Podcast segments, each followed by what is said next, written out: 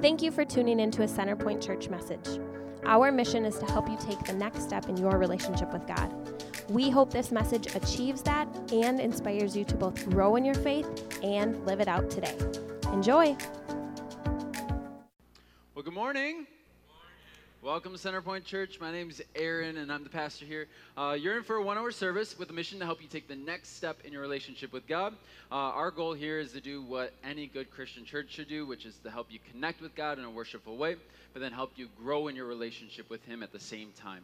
Our style may just be a little different than what you're used to, or maybe different than other churches in the area, but we're still true to the Bible, and we take God very seriously here. Uh, this week, we're continuing our series that we've been calling Teach Us to Pray. And uh, this is actually a direct quote from Jesus' disciples. They say, Lord, teach us to pray. It's in Luke 11 1. Uh, and this is actually Jesus' followers literally saying this to Jesus after they see him have this vibrant, prioritiz- prioritized life set on praying to God the Father. One that they see like heals people, individuals, uh, one that directs his life, one that moves Jesus to doing the miraculous, and one that moved him to ex- expanding God's kingdom. And the disciples are like, uh, I feel like we're missing something here. I feel like we're missing something because that is not happening with us. We want to experience all those things you're experiencing, Jesus, yet we don't have what you have. Teach us. Teach us to pray. We want what you have going on. I want to ask you have you ever felt like that before about prayer? Have you ever felt like I hear, I see, or I read about how prayer should be this vibrant thing, fulfilling, powerful, and you're like even seeing people experience it in amazing ways, yet you feel like you're not. You're not at that point. Like you're like you're in the midst of something, you're struggling, you want God to answer, and you're praying, but you feel like you're getting crickets from him. I know I've been there at times personally. Um, I was reflecting reflecting on some of my prayers uh, like recently. My prayers in the past, I've, I was realizing that I had a majority of what I like to describe as only defensive prayers to God. Uh, like when something happens to me, that's when I would approach God. Uh, it can be on the minuscule level all the way up to like big things. Like the minuscule things, I, was thinking about this one. Uh, I have a daughter, Eliza. She's one. Uh, when there's a diaper change coming up, I'm praying for a number one, not a number two. Whereas an offensive prayer, right? An offensive prayer would probably be, I hope mom gets all the number twos, right? That would be an offensive prayer. Silly, I know. Um, but defensive prayers, like when your body's achy, you're like, please, God, help me get out of bed. Like, I can feel my body ache. That, that was me this weekend. I slept in a tent this weekend, um, where it should have been like, God, please don't let camping wreck me this upcoming weekend. Make sure my body is still able to move. Or even like for me, when I'm writing a sermon uh, and I get stuck at different points, I'm like, should I pray about this? And then I'm like, wait, have I even prayed about this at all? And I like come to this realization of like, huh, I'm being defensive, not offensive about it. Or times I'm so stressed, and finally I'm like, help me through this, God. I should have been praying ahead of time. Or times I'm like, no, it's not supposed to happen that way. Help me get through this. I should have prayed ahead of time. I'm always reactive or defensive with my prayers. And to be honest, I don't think God minds those reactive prayers or defensive prayers. Scripture even says in Psalms 34 17, it says, When the righteous cry for help, the Lord hears and delivers them out of all their troubles. He helps us, He hears us. But today, today we're studying a time where people are proactive or on the offense with prayer. This week, we're actually looking at a time where the disciples, they learned how to pray from Jesus. Just like we did a few weeks ago, we learned the same way they learned through the Lord's Prayer. And in today's situation, they finally get to experience all the things Jesus did, right? That they saw and they were like, wow, that's so amazing. They get to experience this on their own, as in without Jesus physically present. They experience miracles. They experience the being together on this one core vision. They impact thousands of people and they're forever changed through their experience of prayer. I don't know about you, but I want that. I want that for myself. I want that for our church. I want that for my life. How about you? I want to experience all the miraculous in life circumstances. I want to be aligned with others on a common goal and bringing forth God's ways. I want to impact thousands and I want to be changed for good forever. And more than just praying for number ones, body aches, or stress. Again, how about you?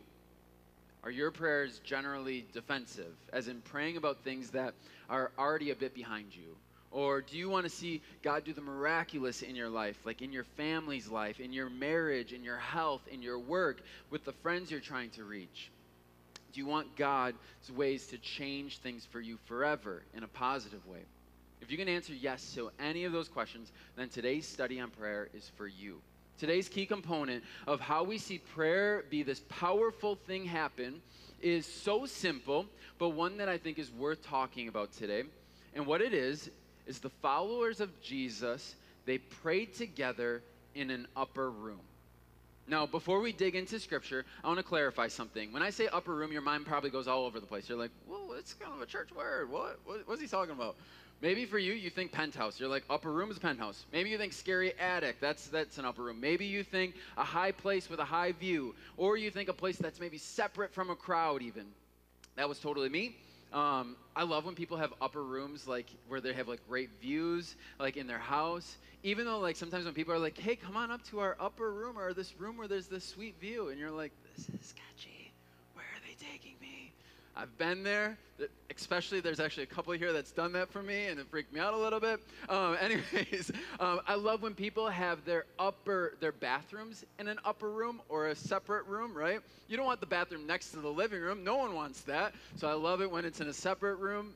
Um, but the one upper room concept that I think relates to the biblical idea of an upper room that comes to mind is this few or the few experiences I've had in Mexico actually. When I was wrapping up college, I did some student teaching. That was my initial degree as education. I did my student teaching in Mexico. It was awesome. I love Mexican food, I love the culture, I love the lifestyle and so much more. Side note, I have a little note on my iPad here. I'm working on getting us a taco truck in September because I love tacos that much. So be excited about that in our event that we have coming up. But anyways, they're in Mexico. They're these black markets, I like to call them, or these supermarkets that are just like store after store after store after store, and they're all just piled of stuff. Well, I was a single dude at the time. I was just browsing, passing time, being a student teacher. But the issue when you start browsing and just passing time with no timeline or agenda is you look slowly and then you get called out, right? They look like they, they think you're like really into something. So they start calling me out like, Joven, ¿te gusta? Which means like, young man, do you like? And then I'd be like, yeah. and then he'd be like, tengo más aquí. Like, I have more over here. Then, and uh, I'm like, all right, come on over here. Like, I have more in here. I'm like, ooh, more? this sounds good. And I would be like looking at jerseys or coffee cups or ceramic pots. And at first I was like, ooh, more. But then you start to realize there are these other rooms to like this place. At least this was my experience. This other room separate where the good deals go down, right? So the good deals go down, and I'm sure other sketchier things go down in these rooms. But for me, the good deals of like getting a jersey or or multiple ones was where it was to happen. And like I'm in this separate room, and they're trying to crush the deal. Like, how about ten for one? Deal, you know, like it, they're they're trying to, to seal the deal and trust and crush the deal. Now, the reason I tell you this story is I think it relates because I don't want you to go into like a sketchy room randomly to find good deals. Don't do that. That's not why I'm telling you this. But because I think the upper room concept, a room or place that is separate from everything else to give maybe a small group of people a different experience, is important to not only us, but to God. What if the concept of an upper room, which literally was an upstairs room in biblical times, uh, it was used for entertaining, but what if that concept of a separate room, a separate place, or even a separate time where praying for others was intentional? What if that's what's important? Praying in a place or time where we give God first class treatment. What if praying in a place with others is that important? What if praying to God to be on the offense for things in our world is that important? Well, that's where we see amazing things happen with prayer in the Bible. If you're familiar with the Bible, there are a number of times people go to an upper room for things, uh, for prayer on the miraculous. Jesus heals people in, in upper rooms.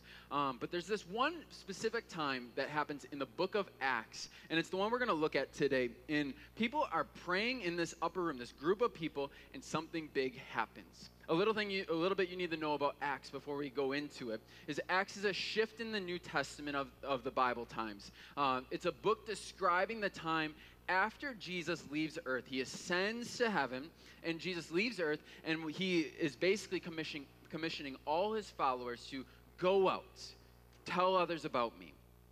Um, the book of Acts, it's written by the same person who wrote the book Luke, so it's a pretty close to a close hand experience or ha- first hand account. And its intention of the book of Acts is to explain how the message of Jesus spread so quickly and how the church exploded. Well, the situation we're looking at starts with Jesus about to leave after he just died, came back to life, and was living with his followers again. And Jesus was with his followers, and he says this I'm leaving. And everyone's like, Whoa, what? We need you here still. Like, don't leave. We, we still need you here. We got things for you to do here with us. When are you coming back to make things right forever? We want you here permanently for everyone. In Acts 1 7, he says this He said to them, It is not for you to know the times or dates the Father has set by his own authority. But he says, Something better is coming.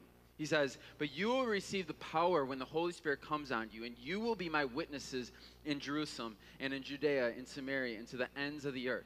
He says, The Holy Spirit, or this part of God that is everywhere, that when you become a Christian, it prompts you and guides you, it's going to come to you. It will be with you whether you feel it in the moment or not. I imagine the disciples are like, hmm, interesting. I'm a little skeptical, but we'd prefer you here, Jesus, right? That's kind of what I'm thinking the disciples are like. We don't really want you to leave still. We don't really understand this whole concept. Well, Jesus leaves. And it says, the followers then, in Acts 1.12, they returned to Jerusalem from the mount called Olivet, which is near Jerusalem, a Sabbath day journey. And when they had entered, they went up into the upper room where they were staying. Peter, James, John, Andrew, Philip, and Thomas, Bartholomew, uh, Matthew, James, Simon, and Judas. These all continued with one accord in prayer and supplication with the women and Mary, the mother of Jesus, and his brothers. All these people are going up into the upper room. They're all sticking together. It even says this group is actually about uh, 120 people, is what the verse says in verse 15 of Acts 1. Uh, well, they're all together. And when this day of Pentecost comes, and Pentecost, what it was, was a Jewish festival where all these, all these Jews would come together and they would celebrate when the day of Pentecost comes, they were all together in one place. Suddenly, a sound like the blowing of a violent wind came from heaven and filled the whole house where they were sitting. They saw what seemed to be tongues of fire that separated and came to rest on each of them. All of them were filled with the Holy Spirit and began to speak in other tongues as the Spirit enabled them. It's getting a bit trippy here, right? Like, whoa, what? Like, tongues, fire, whoa, all right? Now, what they're doing though, if I break it down for us, is they're praying in an upper room. They're praying in an upper room, and all of a sudden things happen. Did violent wind come and fire separate people like in the movie, like way, like, like you know, something like explodes? I guess maybe, right? Maybe th- that definitely could happen. What I do know is something super intense happened. Something super intense and powerful happened for these people in that moment. And the author of Luke is, and the author of Acts is trying to describe it and trying to show that it's this amazing thing. This amazing thing that these people start speaking in other languages. As the A in that in that passage, it also is translated as languages instead of tongues. Now they were staying in Jerusalem, these these people, uh, and as this happens in Jerusalem, Jews from every nation are together again for this festival, the, this festival of Pentecost. And what it was, it was it's this feast where people shared their first fruits. And they're coming from all different tribes and areas all together. But these people, they weren't Jesus followers. They were Jews. This is this is again right after Jesus left. They don't know about Jesus yet. Well, it continues in Acts. It says, when they heard this sound, this thing happening to this, this upper room people, a crowd came together in bewilderment because each one heard their own language being spoken. Utterly amazed, they asked, Aren't all these who are speaking Galileans? Then how is it that each of us hears them in our native language? It then lists tons of different people from all different nations, all different tribes coming together to, to celebrate. And, and they're hearing their native tongue be spoken about Jesus. They're saying, We hear them speaking wonders of God in our own tongues. Amazed and perplexed, they ask one another, What does this mean? People are blown away. Some even try to explain it away and discredit it. They, this is the next verse. It says this I think they've had too much wine. They've had too much wine. Side note on this, like, this is just my opinion. I've spent my fair share with some people who have had too much to drink, and never once was I like, he's speaking French. never once, right? He's speaking French or Spanish. Like, what? Craziness. And then my buddy, like, it's not like he's like, yeah, that happens sometimes to Johnny. You know, it just comes out of him. Like, what? That never happens. But what happens is Jesus teaches, uh, or Peter teaches about Jesus. People hear about Jesus in their own language. People witness it all, and people become Christians. It says, Those who believe what Peter said were baptized and added to the church that day. About 3,000 in all. The miraculous happens. This account is one where we see miraculous, big, and noteworthy things happen. It's one where followers of Jesus, they got together, they prayed, they waited, and they followed through on God's promptings, and giant things happened. It's amazing, and I think there's some clear examples of things we can do and use from this account to not only grow God's kingdom, but to have giant things happen in our individual and communal lives, like in our families, in our workplaces, in our friendships, in our communities, in our ministries, in our marriages. Because honestly, aren't there things you want God to bless in those areas? Aren't there dreams you have? Wouldn't, be it, wouldn't it be amazing if God like led it and blessed it through the miraculous? So what was so special about this situation and how can we replicate this? Was studying this passage and, and learning more and more about what upper rooms looked like and, and what group prayer looked like, I believe there's four things this group of praying Christians did that I think we can replicate together to both be on the offense and experience what God has to offer. The first one is this it, it was an attempt to encounter. What these people were doing in this group prayer is they're trying to encounter God. That's their attempt. They're trying to encounter. It was a group of people who are in awe of Jesus, who understood the power of his presence, all trying to encounter or be with God. Now, I've talked about this before, but like, I grew up sort of deer hunting. Uh, like, I have some relatives that hunt, but like my immediate family, we didn't hunt. So like, I grew up going, going hunting for years. Like, we'd go and play games, or we'd like since I was like 10, like I'd be like together with family. Now, I would say I'm going hunting every time. Now, did I actually plan to hunt a deer? Not a chance. Not a chance. Like the one time I was, I'm just like trying to cruise up in a Jeep, look cool, like and show up to the land, like, yeah, we're hunting, this is cool. You know, like that's where I thought. Like so the first year, like I had no gun, I had no license. Um, next year was like I had no idea how to like even like gut a deer. I had no knife to like do that if I needed to. I had very little interest in spending more than an hour out in the cold or waking up early. So like that wasn't really a factor either. Like obviously I'm not out to get a deer and on and on and on, years and years and years, until it was like the, the year where I'm like preparing for it. I did the prep work. I studied. I showed up. I, I was with the right people. I had the right stuff. And I put the time in. And I didn't get one the, my first year, but year two, it happened. It happened. I, I actually got a deer. Now, that's the same with this situation. These people are going to an upper room, spending time in prayer and worshiping God, expecting to, encounter, to encounter. When I was early on in hunting, I wasn't expecting to get a deer. But when I was like preparing, did all the work ahead of time, I'm expecting to get a deer, right? And that's what's happening in this situation. That's what's happening. They weren't just showing up, they were expecting to encounter God.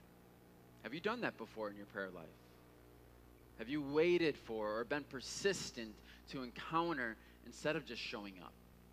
If you if you've been in the church world for a while, maybe you have heard that God is omnipresent is the word, which means he's everywhere. And then you maybe have heard or read how God dwells within you, meaning he lives within you when you choose to follow Jesus to guide you. It's the Holy Spirit. It guides you in your day-to-day life. But then there's one other component about it that sometimes gets missed, um, and it's when God manifests his presence. Now, I know manifest, it sounds kind of like a churchy word. It actually is a churchy word. It's also a really good TV show if you're interested in that too. Um, but if you're looking for a new one, check that out. But manifest, what it means is this it, it means readily perceived by the senses and especially by the sense of sight. But the verb of it, it says to make evident or certain by showing or displaying. It's a time where God is literally evident in you. He's moving through you. He's seen through you. The manifestation of God, it can come and go, and He uses His people, His followers.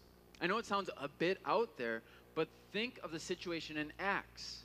They encounter God, and His presence manifests in those people, as in people experience God through them speaking through amazing ways. Has God ever done that for you? Have you done have you experienced that in your encounter with him? 1 Corinthians 12, 7, it says this to each, of, uh, to each is given the manifestation of the Spirit for the common good. For to one is given through the Spirit the utterance of wisdom, and to another the utterance of knowledge according to the same Spirit, to another faith by the same Spirit, to another gifts of healing by the one Spirit, to another the working of miracles, to another prophecy, to another ability to distinguish between spirits, to another various kinds of tongues, to another interpretation of tongues. All these are empowered by one and the same Spirit. You will always have God's presence as a Christian, but the manifestation of God, it comes and it goes. Have you experienced it? Maybe a time where you prayed and you felt this urge to stand up for something. Maybe it's this time you, you prayed and decided to help this person out. Or you prayed and words just came out to describe something that you were unsure about, but you were able to describe it so well to that other person. Or a time you prayed and you had just this deep sense of peace or of knowing or whatever maybe was for you. Maybe you haven't prayed and haven't experienced the manifestation of, of God's presence. If that's you, get in a group with others. Get in a group with others with intention to encounter, to have God move. It may not be the way you want to. Like, I got to experience God this way. It may not be what you want to, but we see in Scripture when people are expectant to encounter God, they then do, especially when they're in groups and in prayer.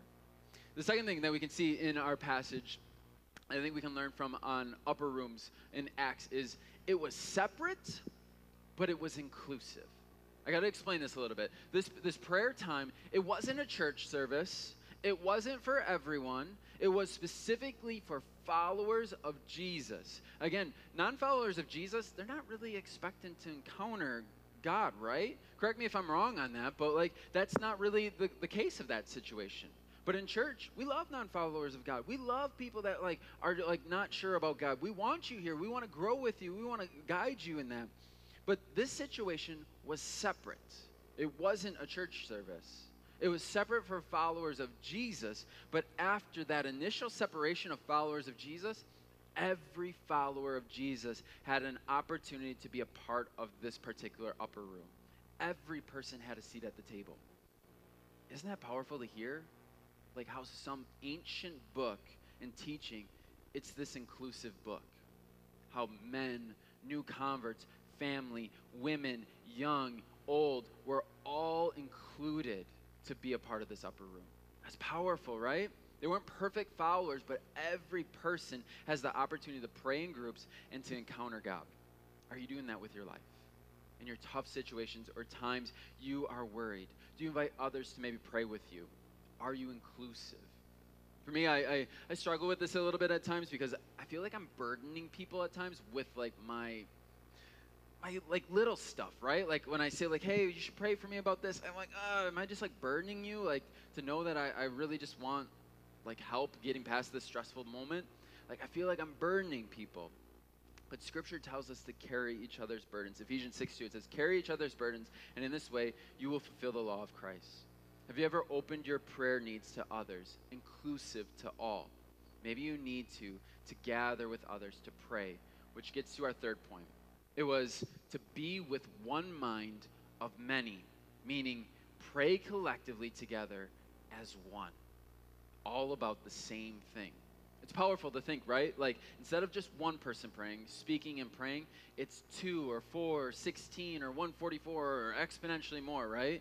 I like to think of praying when you're in a group, the concept of it and how you you reach God, it's kind of like this is a, this is a weird Aaron thing. It reminds me of a flash mob crew. Have you ever heard of those? Anybody like seen those before? Like where like those flash mob crews, they like do this dancing. Uh, I'm gonna show you a little example of it. You probably know what I'm talking about once you see it. Um, but check this one out and see if you can know how or think how it relates to prayer. Hours, unless you were in like the break group, maybe. Everybody get down on the ground! Now! Get down, get down, get down! Touch the ground! Or get out! But calm down. Do what I say, nobody gets hurt. This is what I trained for. Now I'm gonna start killing somebody every minute unless... Unless you agree to marry me, Cheyenne. Hit it! Hey, what? Oh!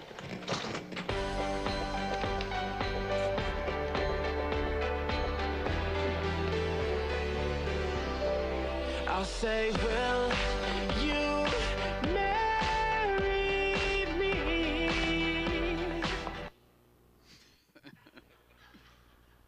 No, this is a silly example of like a, a dance flash mob crew or whatever, but it's actually a real thing. If you go on YouTube, you'll see tons of them.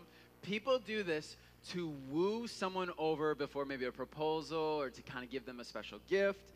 And it's a powerful and I'm sure expensive gift, right, to make happen, but it's big, right? It's not just one person, it's big, it's multiple people. It's big because others are involved. For God, I don't think He necessarily needs to be wooed over by like a dance crew or singing like that. But when more than one is involved, it's big. It's bigger. It's noticeable. Psalm 34, 7, 17, it says, again, this is what we started with. When the righteous cry for help, the righteous people are crying for help, the Lord hears and delivers them out of all their troubles. There's also numerous references in Scripture where numbers matter to God. He wants numbers, He wants groups. Have you done that? with your needs? Have you designated a place where, where there's a number of people that come to one mind to pray maybe about your family, to pray for your health, to pray for your business, or to pray for your next step? God doesn't want you to be alone, He wants you with others. This is why small groups are so important here at church, even. We're not calling our small groups life groups. They're starting back up this September. We got a ton of group leaders. You'll want to get in one. You'll hear it from stage here. Uh, but that's why the prayer that we do on, in groups is so important, and that's why prayer even on Sundays are so important. We're praying collectively together to kind of show God what our needs are, what we want to have happen. For you, when you think your personal family life or work life, are you praying with others in those areas for God to move? The last thing that we can see as an essential thing to an upper room experience is it left the upper room once they were in the upper room, it left. In our passage, people were together. They prayed to encounter with one mind. They received that manifest presence of God, and they have this gift to then speak another language to share who Jesus is. It's this amazing, powerful experience, right? But it does absolutely nothing if it doesn't leave the prayer time. If it doesn't leave the prayer time, if it doesn't go out and is spoken or visible or the life change, it just doesn't happen if no one leaves that room. What happened in this situation, speaking in another understandable language, is the miraculous, right? This can get trippy for some people. I mean, the people at that time felt that way about it happening, right? They felt they were drunk. But what do you receive in prayers with others that has an utter purpose for those around you? That situation, there were tons of people that needed to hear in other languages. What's the thing you can maybe hear from God to speak to the people around you? to help the people around you. I think the gifting varies significantly, right? Sure, it could be tongues, but is that necessary for you right now? In this situation, that was the utter need for that community. But for you, is it maybe just giving you confidence?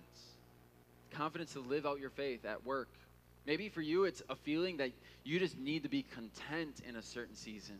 Maybe it's a feeling that you just like feel you have to share this certain thing with someone. Maybe it's this change you, you kind of like feel inside that you need to have happen between your family or your workplace. Maybe it's an action you need to act on.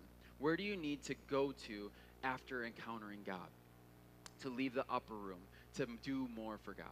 Again, these are the this is from the passage in Acts, and we see that the intention of the upper room of these people was to encounter God. To, it was an inclusive time. It was praying with one mind, and it left the upper room. And when these things happened, the miraculous happened. Now, as I'm getting close to wrapping up here in our last few minutes, I got to pose the question to you Was the actual location of the upper room that important? Honestly, I don't think so. I don't think so. Was the concept of praying with others in this manner important? I think absolutely.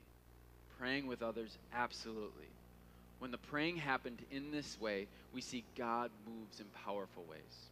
After being a church for almost a year, we're coming up on one year. It's pretty exciting. Let's clap for that. Like, that's pretty awesome, right? We're only a few weeks away. Two services coming up this fall. We got all kinds of like cool things happening over this next year. Um, but we're excited as we're coming up on one year anniversary. But after a year of being church, uh, I know a lot of you are wrestling with stuff, tough stuff, struggling marriages, loneliness, family dynamics, parenting issues, financial struggles, health issues, work, fulfillment struggles, unwell emotionally, fear and anxiety about like our cultural climate even. Have you prayed with others about it? Have you had an upper room experience where you pray for it with others? Right now, I, am going to have the, the host, like if, they, if you m- maybe missed one of those little slips, you got a slip and it looks like this. Uh, you got it when you came in. If not, maybe raise your hand and one of the hosts will grab it for you. They should be outside that front door. But there's three questions on it, and it says, Where do you want to see God move? Who can you pray with? And what's your next step? These are just for you to answer, but I want you to start thinking about that. Where do you need to pray? Right now, maybe you, you don't feel you're struggling with something. If that's you, remember how I talked about this is an offensive prayer. Like, what are things you want God to provide and do that would be offensive for you, as in preparing for the future? Sure, there's personal things, but for you, maybe you need an upper room with other employees at work. Maybe for you, you need an upper room with a board or an organization you're a part of. Maybe you need an upper room with your family or an upper room with your church. What's something you feel you need to pray about and with what group? One special upper group experience that I had uh, uh, was right before I was marrying my wife, Sydney. Uh, it was the night before, uh, it's like 10.30, 11 o'clock. I invited my friends, my family, and like my pastor at that time, and we prayed together about my marriage. Now, I didn't invite everybody. Like, I had a lot of people in my wedding party that weren't Christians. They weren't invited to that. But I invited my, my Christian friends, my, my people that kept me accountable, and we prayed for my marriage. We prayed for God to move through my marriage, to keep us together, to help us get through the tough times. And it was powerful. That was me. Where do you desire an upper room? Another example of an upper room I recently heard was with a family member, um, and I was sharing about how I'm talking about upper rooms and speaking on like this concept, and she was sharing how she had an upper room experience with trying to have a child. Actually, that they were trying to have a child, and they're just struggling, struggling, struggling. So they decided to kind of have an upper room moment as they're they're thinking about this. So I'm gonna play this video. It's of low quality, but they share their concept of this upper room, how they prayed, and how God moved. It's powerful. It's again low quality, as in like it's not a great recording, but see if you can follow along with it. And during that time, listen in and think about your own responses to those questions, and then I'll close us out. Hi, my name is Wendy Ackerman. 23 years ago, I was in a place of deep sadness, anger, and frustration. My husband Todd and I wanted to start a family, and we had been trying for over two years. We had been to doctors, through testing and different procedures. And I knew that my strong desire to be a mom was from God. I felt that we had done everything right, so why was this so hard? In June of 1998, Todd, during a quiet time, felt convicted as he was reading James 5, verses 13 and 14. Is anyone among you suffering? He should pray. Is anyone cheerful? He should sing praises. Is anyone among you sick? He should call for the elders of the church, and they are to pray over him, anointing him with oil in the name of the Lord. In late June of 1998, Todd suggested that we meet with our families, pastor, and small group that we had been meeting with to have them pray over us. We met at Todd's parents' house and had a time of praise and fellowship. They prayed blessings over us and they cried out to God on our behalf and our future family. It was an incredibly powerful experience, and I knew that God was there. We left with an incredible feeling of peace, anticipation, and joy and confidence. Nothing changed in our circumstances in the next year, but I was more at peace than I had been for the previous years. Almost to the date a year later, in June of 1999, we were approached by the parents of a 17 year old girl in our youth group who had just found out that their daughter was pregnant. We knew this girl well as we were leaders in the high school group. They asked us to adopt the baby. On September 15, 1999, our son Brody was born. It wasn't the plan or timing that we had, but it was perfect. Three years later, I received a call out of the blue from someone I had never met and didn't know, asking if we would be interested in adopting another baby. Another 17 year old girl looking at adoption. Our daughter Jenna was born on June 5th, 2003. God does hear our prayers, and He is faithful. It's powerful to hear how God shows up, right? After an upper room experience. What's your upper room? What's your upper room? As I wrap up, I want you to know there are upper rooms praying for you right now. Um, praying for you to maybe encounter God for the first time. There's, there's people that are praying that know about this church and they're praying for you to maybe get plugged in and to serve and contribute and be a part of a church, be a part of a community. There's people that know about this church and they're praying for, for those considering their next step, like baptism or whatever it maybe is for you, serving or whatever it maybe is. It's powerful to know that there's upper rooms praying for you, and it's powerful to know that upper rooms could do some amazing things in your own life. As I wrap up today, I want to invite you. This Wednesday, we're actually going to have an upper room here at church. Um, we're, fall's going to be crazy here. We're, I think we're going to be packed. It's going to be big. It's going to be fun. It's going to be all kinds of cool things. Um, but we want to pray. We want to make sure that God's presence is here on Sundays. That God's presence is here in this church. So we're going to pray as an upper room uh, here in this space at 5:30 on Wednesday. If that sounds something like you're interested in, be a part of that. It'll be for 20 minutes, um, but you can check that out from 5:30 to 5:50. Um, but uh, for for you, I want you to start thinking: where is that upper room for you, and where do you need to spend time in prayer with God? I'm going to close us in prayer and have God kind of move in, in us and have uh, make make it known what our upper room is and how we can move forward with it. Uh, if you want that in your own life, you can pray with me right now and ask for God to move that way in your own life.